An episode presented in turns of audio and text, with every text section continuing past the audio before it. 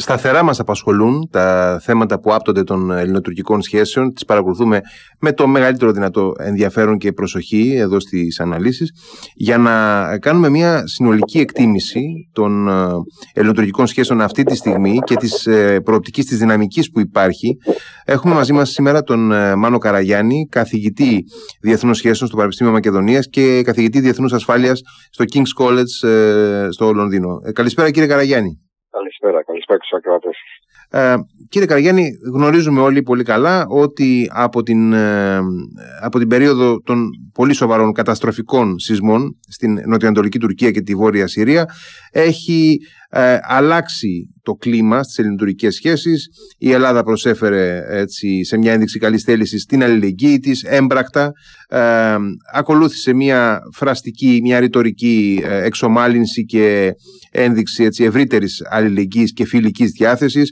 Τα έχουμε δει, επισκέψεις του Νίκου Δένδια στην Τουρκία κλπ. Ε, έχουμε μια φραστική έτσι, ύφεση των εντάσεων Παρ' όλα αυτά βλέπουμε τον τελευταίο καιρό ενώ ε, βλέπουμε και πληροφορίες για ένα άτυπο μορατόριο από μεριάς ε, ελληνικής πλευράς σε επισκέψεις οι οποίες μπορεί να θεωρηθούν ας πούμε προκλητικές στο σκεπτικό της Άγκυρας ε, και βλέπουμε ότι υπάρχει ένα μετρήσιμο μορατόριο από πλευράς υπερπτήσεων παραβιάσεων του ελληνικού FIR αλλά βλέπουμε όμως να υπάρχουν και φραστικές ε, κορώνες παρόλα αυτά στα πλαίσια της προεκλογικής εκστρατείας ίσως από τον Ιμπραήμ Καλίν, από τον Ερλού Τσαβούσογλου, ακόμα και τον ίδιο τον ε, Ρετζέπ Ταγί Περντογάν σε σχέση με τα πάγια σχέδια της Άγκυρας για τις πολιτικές της γαλάζιας πατρίδας κλπ. Και αυτό που σχηματίζεται ως απορία, ως ερώτημα στους περισσότερους είναι τι ισχύει τελικά. Έχουμε ύφεση ή έχουμε απλά μια, ε, ένα volume down, δηλαδή έχουμε κατεβάσει απλά τον ήχο και, στη, και στο, στο υπόβαθρο τρέχουν όλα κανονικά; Εντάξει, έχουμε και τα δύο στην πραγματικότητα.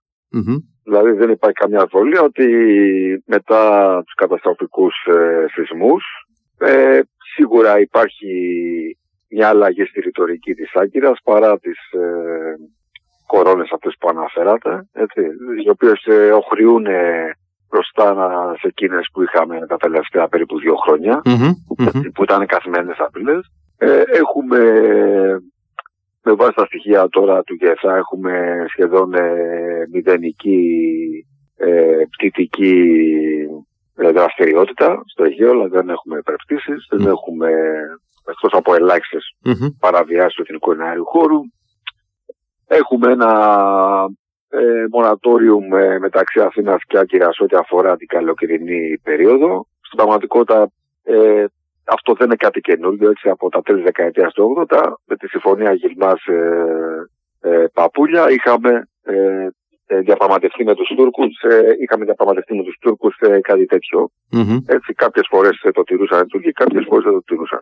Από την άλλη βέβαια ε, υπάρχει θεωρώ ένας διάχυτος προβληματισμός ε, και σωστά υπάρχει σχετικά με τις ε, απότερες επιδιώξεις ε, της τουρκικής κυβέρνησης ε, Κανείς δεν μπορεί βέβαια να προβλέψει ούτε καν το άμεσο μέλλον. Αλλά σίγουρα υπάρχει αυτός ο διάκριτο προβληματισμό, εάν εδώ πρόκειται για ένα στρατηγισμό ή πρόκειται για κάτι άλλο το οποίο η Ελλάδα μπορεί να το εκμεταλλευτεί.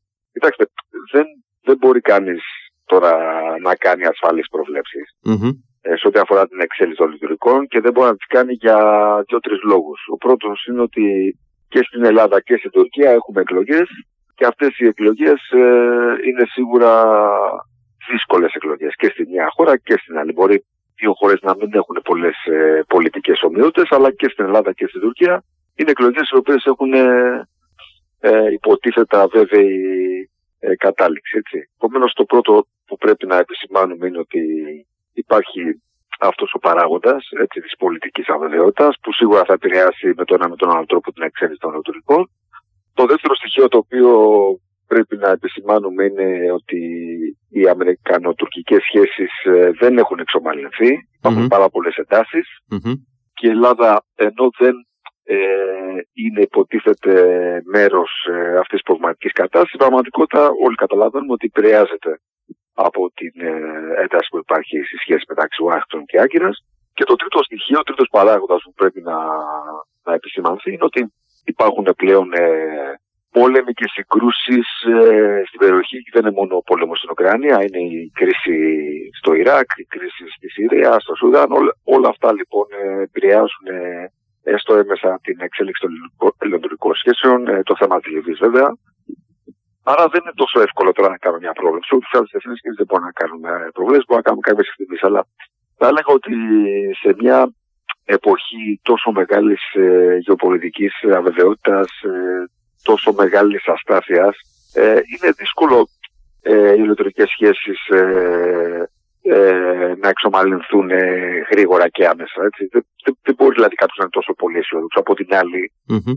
ε, θυμίζω σε όλους τους φίλους που μας άκουν ότι ο Λίβανος και το Ισραήλ, δύο χώρες οι οποίες δεν έχουν καν διπλωματικές σχέσεις, οι δύο χώρες οι οποίες ε, έχουν πολεμήσει πολύ πρόσφατα, έστω ένα κομμάτι του Λιβάνου, έτσι και πολλά δεν ήταν mm-hmm. ακριβώς ο Λίβανος, αλλά ένα mm-hmm. κομμάτι του Λιβάνου που είναι κράτος εν κράτη.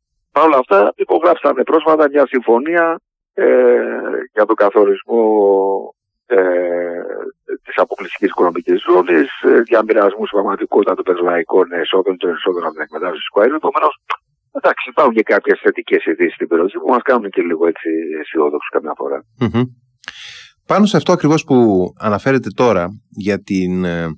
Ε, για τη συμφωνία ενός modus vivendi μεταξύ Ισραήλ και Λιβάνου για τις θαλάσσιες ζώνες τους ε, κουμπώνει νομίζω μία ε, αντίληψη, μία επιχειρηματολογία που τη βλέπουμε να διατυπώνεται από ελληνικής πλευράς μειοψηφική οπωσδήποτε αλλά με το δικό της ειδικό βάρος από ανθρώπους οι οποίοι ασχολούνται και με το διεθνές δίκαιο και με την εξωτερική πολιτική. Μια αντίληψη που λέει ότι ε, ακόμα και στην ιδανική περίπτωση που η Τουρκία ε, αποφασίσει να συνυπογράψει με την Ελλάδα αυτό το περίφημο συνυποσχετικό και να παραπευθούν οι, οι διαφορές που αναγνωρίζει επίσημα και η Ελλάδα δηλαδή ο καθορισμός της φαλοκρηπίδας και της ΑΟΣ στο Διεθνές Δικαστήριο το πιθανότερο, ε, το μακράν πιθανότερο είναι ότι το Διεθνές Δικαστήριο θα ε, επιδικάσει κάποιο είδους συμβιβασμό την Ελλάδα. Οπότε ε, υποστηρίζουν κάποιοι, είναι πολύ προτιμότερο από το να σπαταλάμε πάρα πολύ πολιτικό διεθνές κεφάλαιο, να σπαταλάμε χρόνο ε, που ενδεχομένως κοστίζει και σε χρήμα, να υπερκεράσουμε όλη αυτή τη διαδικασία, την ατέρμονη ουσιαστικά που είναι και πάρα πολύ δύσκολο να οδηγήσει σε μια τέτοια λύση και να πάμε απευθείας σε ένα διμερή διάλογο με την Τουρκία τον οποίο δεν έχουμε να φοβηθούμε κάτι γιατί θα, θα συζητήσουμε εν πάση περιπτώσει απροϋπόθετα σε ένα τραπέζι και ό,τι δεν μας ε, εξυπηρετεί απλά θα το αφήσουμε στην άκρη με σκοπό να βρεθεί μια ε, κοινά αποδεκτή συμβαστική λύση μεταξύ Αθήνας και Άγυρας σε θέματα τουλάχιστον ε, πολύ σημαντικά όπως είναι για παράδειγμα ε, οι θαλάσσιες ζώνες εν προκειμένου. Εσείς τι βλέπετε αυτή την επιχειρηματολογία; Κοιτάξτε, υπάρχει μια, μια, μια συζήτηση και μέσα σε αυτή τη συζήτηση τοποθετούνται διαφορετικοί επιστήμονες, διαφορετικοί αναλυτές, ε, πολλά μέλη του πολιτικού Ε, υπάρχουν διαφορετικές απόψεις. Εντάξει, όλα αυτά λίγο πολύ τα γνωρίζουν τώρα οι ακροατές. Ε, εγώ θα έλεγα ότι υπάρχουν ε, δύο σχολές σκέψης εδώ πέρα. Μια σχολή σκέψης που θα την χαρακτηρίσουμε τώρα ε, την αισιόδοξη σχολή σκέψης έτσι, και mm-hmm. ο λίγο ρομαντική λέει ότι ε, εντάξει η Ελλάδα και η Τουρκία έχουν εμείς στο παρελθόν, έχουν ανταγωνιστεί η μία την άλλη. Από την άλλη όμως ε, υπήρχαν και περίοδοι όπου η σχέση ήταν ε, ειρηνική και αρμονική, άρα δεν υπάρχει κανένας λόγος να προσπαθήσουμε για κάτι τέτοιο. Και στα πλαίσια αυτή αυτής της προσπάθειας η Ελλάδα μπορεί να καθίσει σε ένα τραπέζι. Έτσι, δεν είναι υποχρεωμένη να καθίσει, δεν έχει χάσει ένα απόδομα, αλλά μπορεί να καθίσει μόνη της, έτσι mm-hmm. όπως το περιγράψατε, χωρίς τη διαμεσολάβηση τρίτων πλευρών συζητήσουμε ε, πολλά θέματα. Γιατί, κοιτάξτε, αυτή η σχολή σκέψης, αυτή η αισιόδοξη σχολή σκέψης, ε, δεν, δεν τολμάει να πει κάτι δημόσια, αλλά ε, χαμηλοφόνος ε, το υποστηρίζει αυτό, ότι δεν χρειάζεται τώρα να μείνουμε σε αυτή την εθνική θέση ότι έχουμε μόνο μια διαφορά. Mm-hmm. Έχουμε και άλλες διαφορές, τι οποίες μπορούμε να τις συζητήσουμε. Mm-hmm. Έτσι. Mm-hmm. Τώρα, ποιες είναι αυτές οι διαφορές; Εδώ είναι τώρα το, το ερώτημα. Δεν είναι απλά ε, δεν είναι απλά τα όρια της αποκλειστικής οικονομικής ζώνης της Φαλοκρηπίδα, είναι και το εύρος των χωρικών υδάτων και το εύρος του εθνικού εναέριου χώρου, που εντάξει, σίγουρα θα επηρεαστεί από, από, από τα χωρικά υδάτα, έτσι, δηλαδή αν θα παραμένουν έξω, ναι, βέβαια, θα 12, έτσι, αυτόματα. Στις, ε, για τις κρίζε ζώνες δεν έχει τίποτα να φοβηθεί, γιατί όντως ε, οι συνθήκες ε, ε, είναι με το μέρος της, θα το πω έτσι απλά. Mm-hmm. Ε, και στο θέμα της αποστρατικοποίησης πάλι χαμηλόφωνος, ε, πολύ χαμηλόφωνος. Ε, κάποιοι λένε εντάξει, μπορούμε να αποσύρουμε τώρα το στρατό ας πούμε τα νησιά, αλλά ίσως να μην πρέπει να τοποθετούμε και οπλικά συστήματα τα οποία έχουν αυξημένες δυνατότητες. Αυτό, κοιτάξτε, αυτό συζητιέται ε, αρκετά ε, σε συγκεκριμένους κύκλους. Δηλαδή είναι κάτι το οποίο δεν είναι πια τάμπου έτσι, σε, αυτή, σε αυτή τη σχολή σκέψης. Mm-hmm. Υπάρχει μια άλλη σχολή σκέψης, ας τη πούμε πιο απεσιόδοξη, ότι ε, δεν είναι πάντα εύκολο να επιληθούν διαφορές. Πολλές φορές ε, δεν είναι καν εφικτό. Έτσι. Δηλαδή, άμα δούμε τώρα ε, τη διαφορά για Πακιστάν και το Κασμίρ ή τη διαφορά Παλαιστινίων, Ισραηλινών ή, ή διάφορα άλλα τέτοια περιφερειακά ζητήματα ε, όπου δεν υπάρχει πιθανότητα επίλυσης. Εντάξει. Τι να κάνουμε, μπορεί και το δικό μας πρόγραμμα Τουρκία να μην είναι επιλύσιμο άμεσα. Η απεσιόδοξη, ας το πούμε, και πιο έτσι σκληρή, ρεαλιστική, ρεαλιστική όπως ε, εννοούμε σχέση έτσι, ναι, ναι, ναι, ναι, πραγματιστική, δηλαδή είναι ε, μια, μια θεώρηση που βασίζεται κυρίως ε, στη θεωρία του ρεαλισμού που λέει ότι πρέπει να έχεις αρκετή ισχύ για να επιβάλλεις mm-hmm. τη θέλησή σου mm-hmm. διαπραγματεύεσαι μόνο όταν έχει το πλεονέκτημα. Τα λέω λίγο τώρα γρήγορα και απλοϊκά. Ε, αυτή η απεσιόδοξη λοιπόν σκέψη λέει ότι μπορεί να επιλύσει τι διαφορές. Εμείς πρέπει να μείνουμε σε μια εθνική θέση γιατί όλα τα άλλα τα οποία ε, μας ζητάει η Τουρκία να διαπραγματευτούν στην πραγματικότητα συνιστούν εθνική υποχώρηση. Κοιτάξτε να δείτε πραγματικότητα είναι ότι εμείς ε, τουλάχιστον δημόσια λέμε ότι έχουμε μία διαφορά. Οι Τούρκοι λένε ότι οι διαφορές μας είναι πάρα πολλές, τουλάχιστον μια τουζίνα, να το πω έτσι. Ναι, ναι, ναι. ναι, ναι απλά.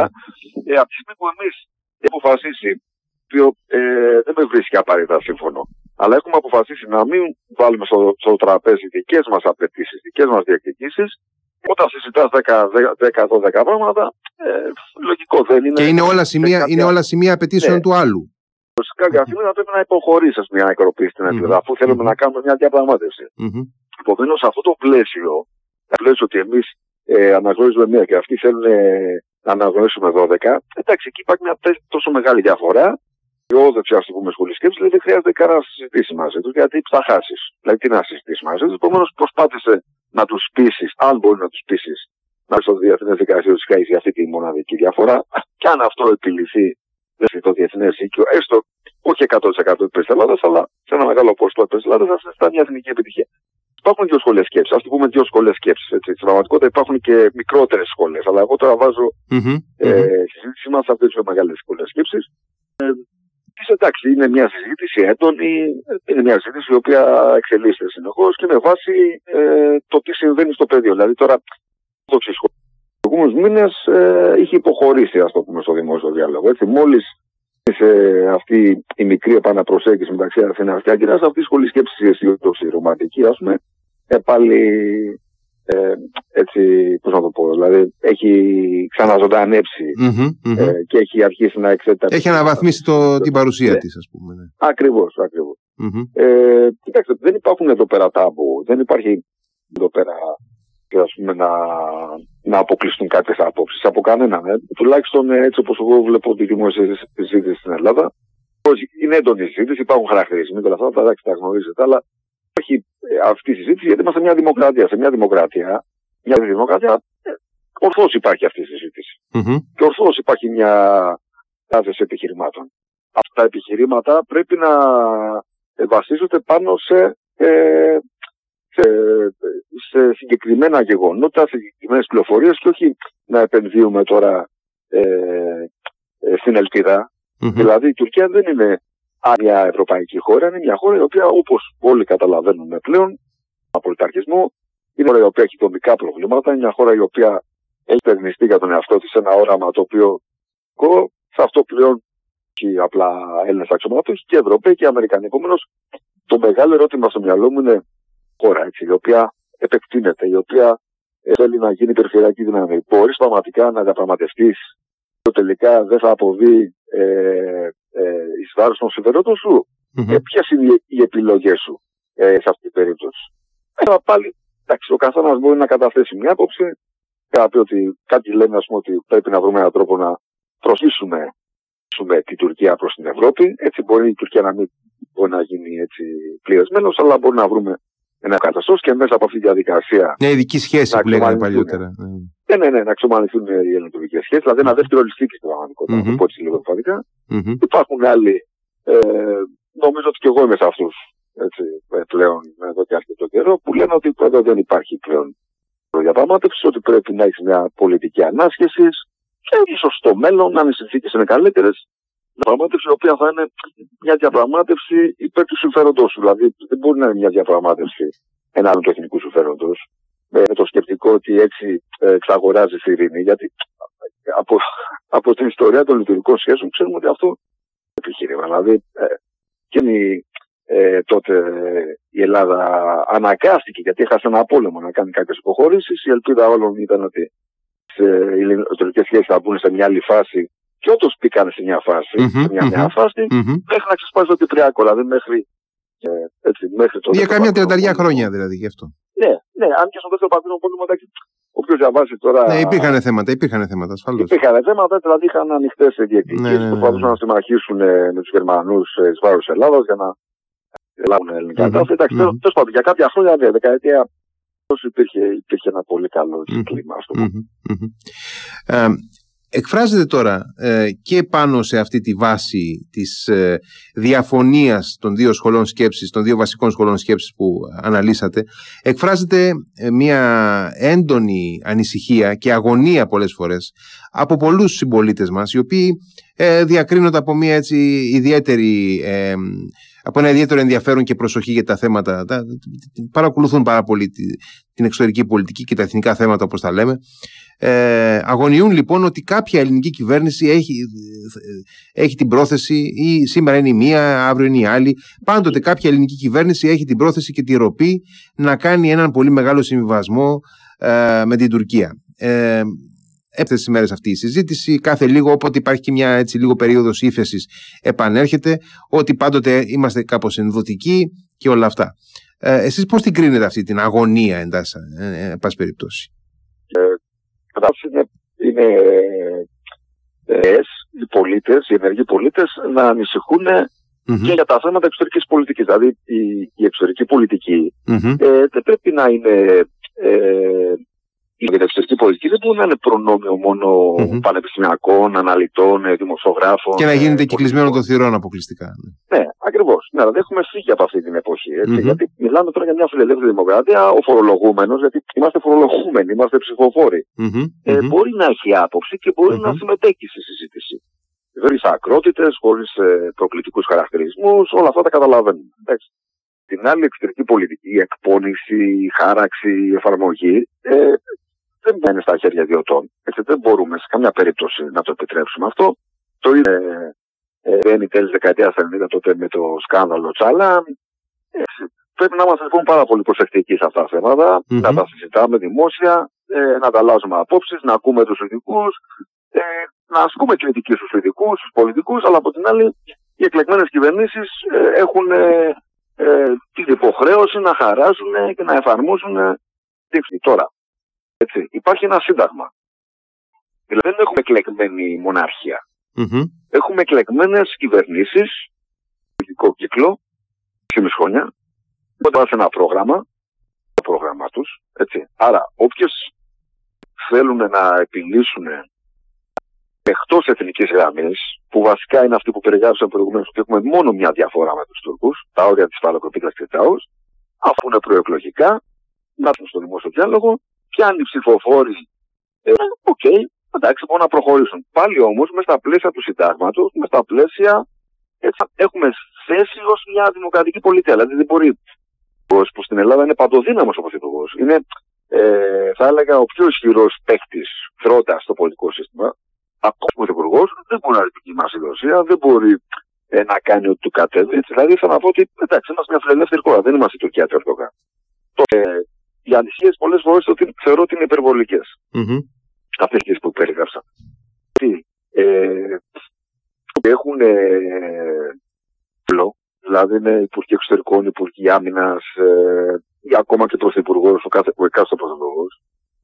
Ασχέτως ε, το τι απόψεις μπορεί να έχουν οι ίδιοι, έτσι, που οι απόψεις μπορεί να διαφέρουν από τις απόψεις που έχουμε εμείς, υπολογίσουν έτσι, στα πλαίσια μιας δημοκρατικής ε, ε, θα συνοπολογίσουν, ε, βλέπει ε, ένα πρόβλημα πως ε, στην δυτική πλειονότητα του ελληνικού λαού. Mm-hmm. Θα μου πει κάποιος, στην περίπτωση της συμφωνίας των Πρεσπών, ε, δεν εφαρμόστηκε. Δηλαδή, ενώ οι περισσότεροι Έλληνες διαφωνούσαν με τη, συμφωνία των Πρεσπών, η τότε κυβέρνηση ΣΥΡΙΖΑ, δηλαδή μαζί με κάποιους βουλευτές, που δεν είναι βουλευτές του ΣΥΡΙΖΑ, αποφάσισαν να προχωρήσουν. Mm-hmm. Εντάξει, στι επόμενες εκλογές, όλα τα ποσοστά του ΣΥΡΙΖΑ, ειδικά στη Μακεδονία, ήταν πάρα πολύ μειωμένα. Επομένως, λέω όλα αυτά τώρα, γιατί δεν έχω να σα δώσω μια ξεκάθαρη ε, εδώ απάντηση. Ναι, είναι και το, και το, και το πολιτικό κόστος και το πολιτικό κόστος ναι. είναι μια, μια ε, συνισταμένη ναι. της πολιτικής απόφασης ναι. κάποια στιγμή, ας πούμε. Ναι. Οπωσδήποτε. Ναι. ναι. θα ήθελα να σας πω, ε, όπως, δηλαδή όπως ξεκίνησα, θα να σας πω ότι όχι, δεν μπορεί να γίνει αυτό. Από την άλλη, να, με τη συμφωνία των Πρεσπών έγινε. Mm-hmm. Δηλαδή έγινε κάτι το οποίο. Ε, τι έγινε, ας πούμε τώρα, κάτι το οποίο παραβίαζε μια εθνική γραμμή. Η εθνική μας γραμμή ήταν ότι ναι, στη σύνθετη. Ε, αυτό είχαμε ε, συμφωνήσει. Όταν λέω συμφωνήσει, εννοώ οι πολιτικές δυνάμεις. Οι πολιτικές δυνάμεις, ναι, ναι. ναι. Οι περισσότεροι, ναι, οι περισσότεροι Έλληνες πολίτε που ψηφίσαν. Δεν ξέρω, αν το είχαν, δεν ξέρω αν το είχαν πει με ειλικρίνεια και με ευθυκρισία στον ελληνικό λαό ποτέ και αν το είχαν καταλάβει η πλειοψηφία των συμπολιτών μας, αλλά εν πάση περιπτώσει. Ναι. Ναι, αυτή ήταν ότι εμείς ε, μπορούμε να διαπραγματευτούμε μια σύντομη ονομασία. Δεν διαπραγματευτούμε ε, σαν και εθνότητα δηλαδή. Και τελικά υπήρχε μια, μια εθνική υποχώρηση. Mm. Δεν υπάρχει καμία απολύτω ότι ήταν μια εθνική υποχώρηση mm-hmm. και τις συνέπειες αυτής της εθνικής υποχώρησης τις είδαμε πρόσφατα στη Φλόρινα. Έτσι, mm-hmm. Με, με, με, την αναγνώριση αυτού του, του, του περίεργου σωματείου που θέλει ε, αυτή η γλώσσα, πούμε, αυτό το ιδίωμα στα πανεπιστήμια της Βόρειας Ελλάδας και στα σχολεία. Επομένως, ε, θεωρητικά θα σας έλεγα ότι δεν μπορεί να γίνει κάτι τέτοιο και οι ανησυχίες, όπως είπα προηγουμένως, είναι λίγο υπερβολικέ. Από την άλλη, καλό πολίτες, δηλαδή όλοι μας, έτσι, θα να συμμετέχουμε ε, τον ένα με τον άλλο τρόπο στην ε, δημόσια συζήτηση, στη δημόσια ζωή, μέσω, του, μέσα, μέσα, μέσω της ψήφους μας, μέσω της συμμετοχής μας στα, στα κοινά. Εντάξει, και από εκεί πέρα ξαναδείτε, ο καθένας είναι υπόλογος στη συνείδησή του. Ε, στα λειτουργικά χωρίσει, εφημερίδες, συνάδελφοί σας, blogs, ας πούμε, ε, ε, που αναφέρουν. Θεωρώ ότι είναι πολιτική αυτοκτονία, να το πω. Mm-hmm. Ε, πιο απλά γίνεται. Δεν μπορεί ναι. μια ελληνική κυβέρνηση. Μπορεί ξέρετε, ιδιωτικά. Για πρέσπες του Αιγαίου να... διαβάζουμε από κάποιους. Για πρέσπες του Αιγαίου ναι, διαβάζουμε. Ναι, ναι, όντως. Όντως, ναι, κοιτάξτε, μπορεί, μπορεί ιδιωτικά. Έχω ακούσει πολλές φορές τέτοια επιχείρηματα τα οποία δεν τολμάει κανείς να τα πει δημόσια. Δηλαδή, υπάρχουν άνθρωποι με την σε ιδιωτικές ζητήσεις που να πούνε πράγματα τα οποία ε, πραγματικά σου προκαλούν τρόμο, αλλά δημόσια το πολιτικό κόστος είναι τεράστιο. Γιατί όταν φεύγει από μια εθνική θέση, δηλαδή, κοιτάξτε, η εθνική θέση είναι ας πούμε ότι Ευήραμε να επεκτείνουμε τα χωρικά μας ύδατα μέχρι τα 12 ναυτικά μίλια. Έτσι. Ε, και κατά καιρό συζητήθηκε το ενδεχόμενο να μην πάμε στα 12 ναυτικά μίλια. Εντάξει, εθνική υποχώρηση.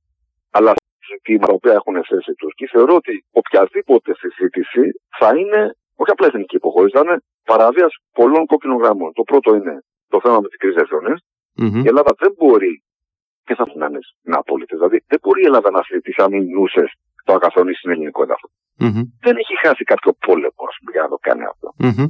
Και το δεύτερο είναι το θέμα της στρατιωτικοποίηση. Δηλαδή, εκεί πέρα βλέπω ότι υπάρχει, όσο είπα προηγουμένω, στου ακαδημαϊκούς κύκλους, μια συζήτηση, μήπως ας πούμε και μη με κάτι που να μην τους προκαλεί έτσι φόβο ή την οργή τους, δηλαδή να μην τοποθετούμε ξέρω, το συγκεκριμένο οπλικό σύστημα ή κάποιο άλλο.